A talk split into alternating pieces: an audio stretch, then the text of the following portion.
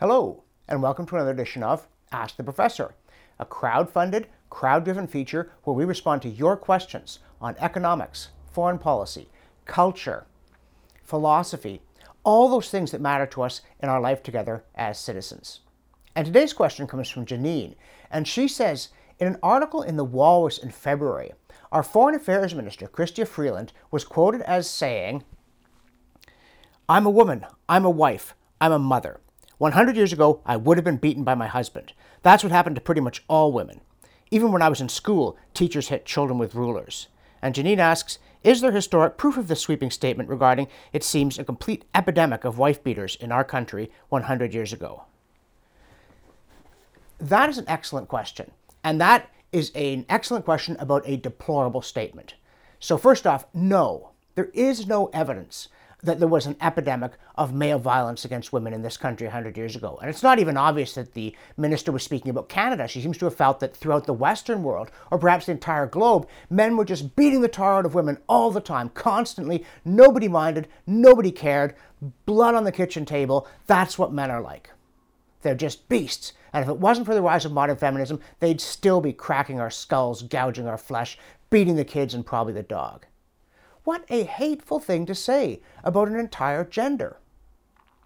Uh, for, for, one thing, I don't understand how she thinks that feminism succeeded, as it largely has, in a world that supposedly was in the grips of this patriarchal conspiracy, if it weren't for the fact that a lot of men were very concerned about women's equality and women's rights and about the mistreatment of women. And let me be clear certainly there was domestic violence 100 years ago. And certainly there is domestic violence today. And there was and there is too much of it. And I don't just mean there's too much because any would be too much. I mean there's too much because there's a lot too much.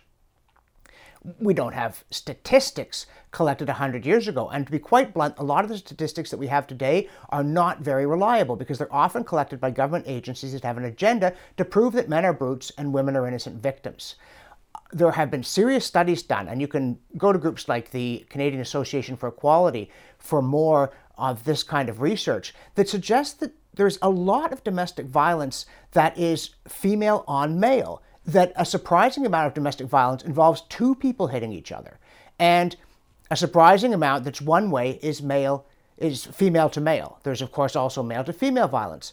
But it's remarkable how many men turn up in the ER having been the victim of domestic violence, and often they're ashamed to talk about it.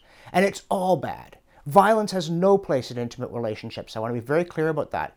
But the notion that 100 years ago, any language that men might have used about respecting women, any talk of love, any solemn marriage vows about cherishing and so forth, were just a cover for a patriarchal reign of terror is not just vile, it's a wild invention.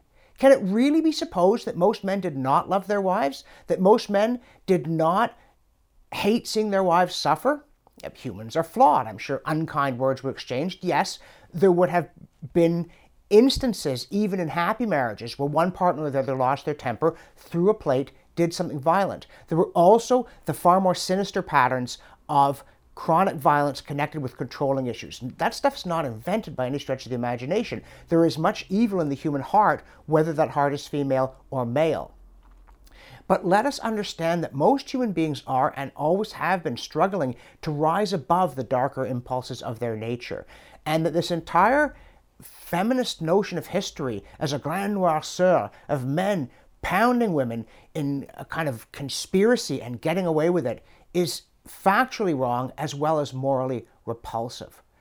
And it doesn't help relations between the genders, including the continued struggle to advance women's rights where they need advancing, but also the need to be sensitive to men's issues. The fact that men are far more likely to drop out of school, go to jail, commit suicide, be injured or killed in workplace accidents. There are a great many issues that concern men, as long as they're portrayed as villains.